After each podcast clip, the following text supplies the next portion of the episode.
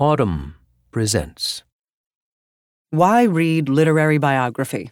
Written by Lauren Groff. What strange beasts literary biographies are. How mixed their reasons for existing. The desire to read one must come from admiration for the writer's work, but a literary biographer's central concern isn't a writer's work, it's the writer's life. And though the gods of capitalism may grumble at my saying this, an artist's work and life are radically separate things. The art comes alive only when it meets another mind, like desert seeds that wait patiently until a freak rainfall wakes them, flowering from sleep. A life, however, is made of baser stuff, such as breakdowns in grocery store checkouts, simmering humiliations too banal to record, deeply questionable habits of hygiene, any smart reader understands that no biography could possibly reveal its subject's true life, which is to say, the humming, prismatic, spiky interior one that gives rise to the writer's works. We readers are only voyeurs, at a remove from a unique imagination trying to peep in. The best that literary biographies can do is build a good simulacrum, a scrupulously explicated version of events that happened, a valiant attempt at a filled in outline. Still, a window into a famous person's birth to death story may offer enormous and sometimes prurient satisfactions. We can embed ourselves in the subject's network of famous friends and feel glamorous enough to sit at their lunch table. We can visit the scandals of the time, get the inside scoop on all the spicy, erotic entanglements. Some biographies reveal a writer's disturbed political views, Ezra Pound, or History of Mental Illness, John Clare or sexual identities previously hidden. In his biography of Lytton Strachey, published in the late 1960s, Michael Holroyd outed Strachey to readers as homosexual, decisively shifting the genre's focus from public to private concerns, it has been said.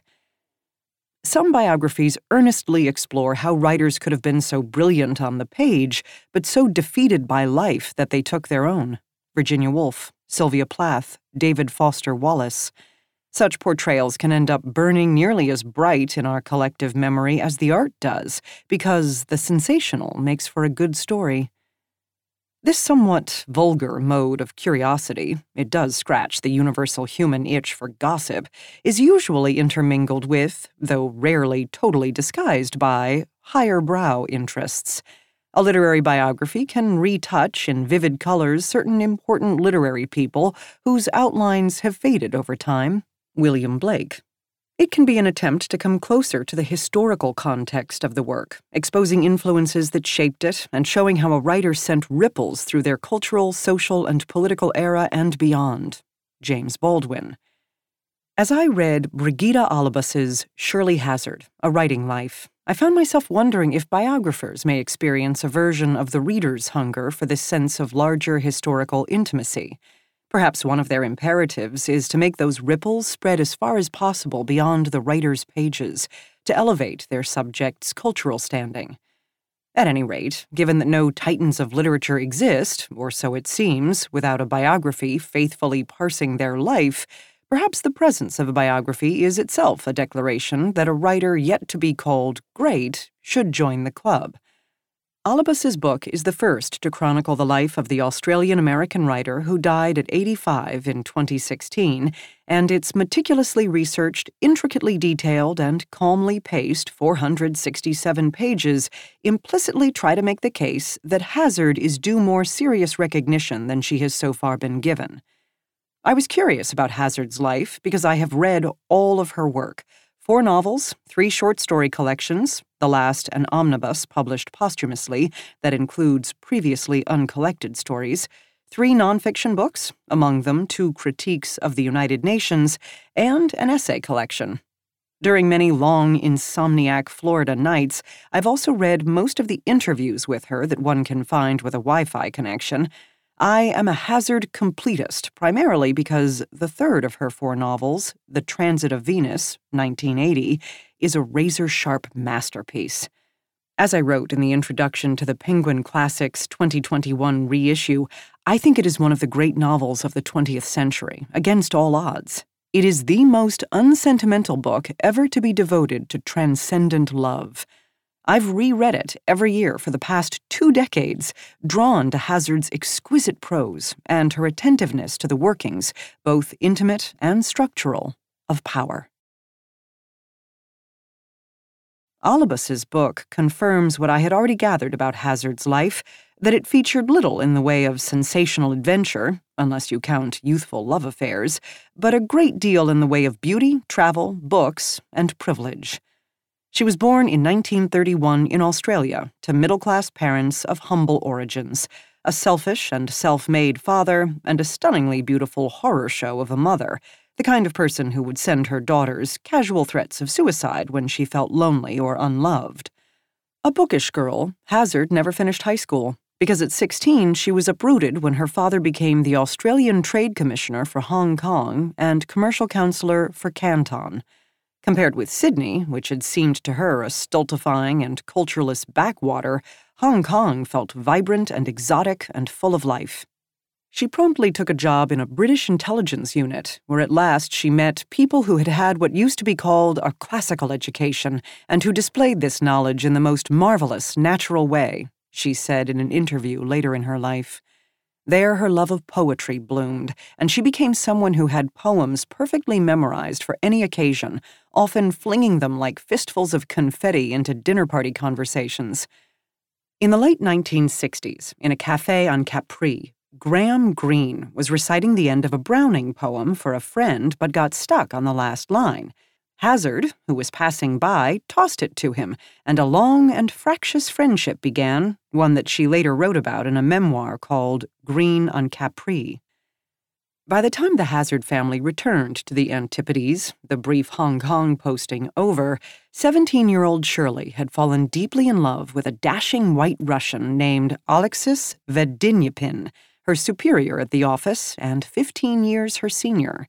She was miserable apart from him, and their engagement ultimately failed. When her father was posted to New York in 1951, she was glad of the chance to reset her life.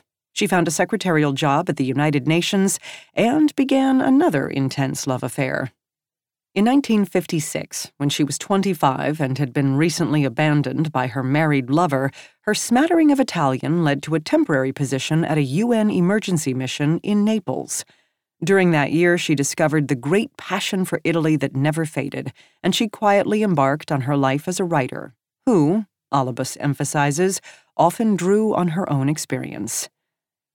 Back in New York, working at the UN, Hazzard was also writing, and for the next few years, she saved her pennies for summer trips to Tuscany, where she lived in a private house that served as an unofficial artist's residency. She started submitting her stories for publication, and after several rejections from The New Yorker, William Maxwell accepted one in the summer of 1960, shortly before she turned 30. He later recalled the astonishment of his colleagues because it was the work of a finished literary artist about whom they knew nothing whatever. A flurry of acceptances followed. Hazzard began to make literary friends, most notably the novelist Muriel Spark, whom she'd met when Spark was in town for the launch of the U.S. edition of The Prime of Miss Jean Brodie. The two became close, and it was through Spark that Hazzard met the great love and anchor of her life, the esteemed and wealthy writer Francis Steegmuller, who wrote novels that sank quickly, but also brilliant translations and literary biographies of writers such as Gustave Flaubert and Guy de Maupassant that remain afloat today. At the time the two met, she was barely 32, and he, at nearly 57, was grieving the death of his first wife. He was somewhat nastily upfront that he didn't want a long term relationship with Hazzard, but soon enough, they were married. Here, I admit to finding a startling split in her life, at least as Olubas has presented it. Shirley Hazzard, before Francis Steegmuller, is delightfully emotionally chaotic, self driven, economical out of necessity, and ardently in love with literature and beauty and love for the sake of love. Shirley Hazzard, after Francis Steegmuller, becomes a personage, aware of her elevated station in the world and her ability to flit to Europe and back multiple times a year. She is a caretaker of her husband's genius and his extensive art collection, as well as of her own literary reputation. A circumspection has crept into the portrait, something obsessively neat, as though her life, or at least the written traces of it she left behind, is now as painstakingly composed as her work itself. Maybe a new stiffness comes into the narrative because the early years of life with Steegmuller were her most productive as a writer, and she began to carry with her a sense of her status as a public persona. Perhaps, I began to suspect as I read on, she became hyper aware of what sorts of things might be of biographical interest, living as she did with a literary biographer and helping him with his work. The studious accumulation of famous friends Maxwell, Lillian Hellman, James Merrill, Bruce Chatwin, Jonathan Galassi, and on and on starts to seem like a collection of pinned butterflies, cultivated not only out of personal interest and love but also, perhaps, to supply literary cachet that an eventual biographer would welcome. As one friend observed of her, Hazzard was a fabulous name dropper. Or maybe I'm being unfair, and the arc of Hazzard's life, along with Olubas's straightforward chronological approach, account for this feeling of constraint. The pace at which she published novels slowed, even as the awards piled up. The Evening of the Holiday came out in 1966, and The Bay of Noon, a National Book Award finalist, in 1970. A decade passed before The Transit of Venus appeared and won the National Book Critics Circle Award for Fiction, and The Great Fire, a National Book Award winner, arrived in 2003 after a 23 year gap. Though her later life was peripatetic and rich with friends and beautiful places, it did not contain much eventful drama to mark the passing of the years.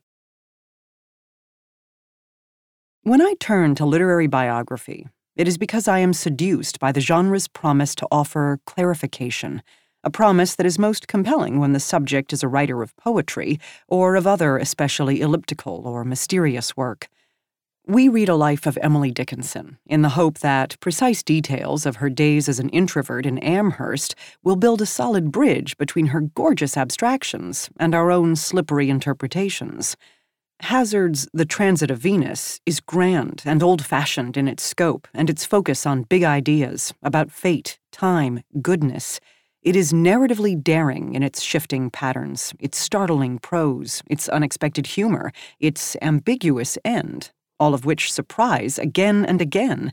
But this book is not, I think, best served by looking to the life of its author for help in unraveling its full significance.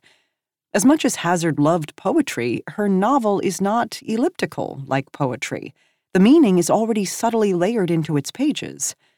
More broadly, seeking clarification in biography is perhaps a paradoxical approach to understanding art.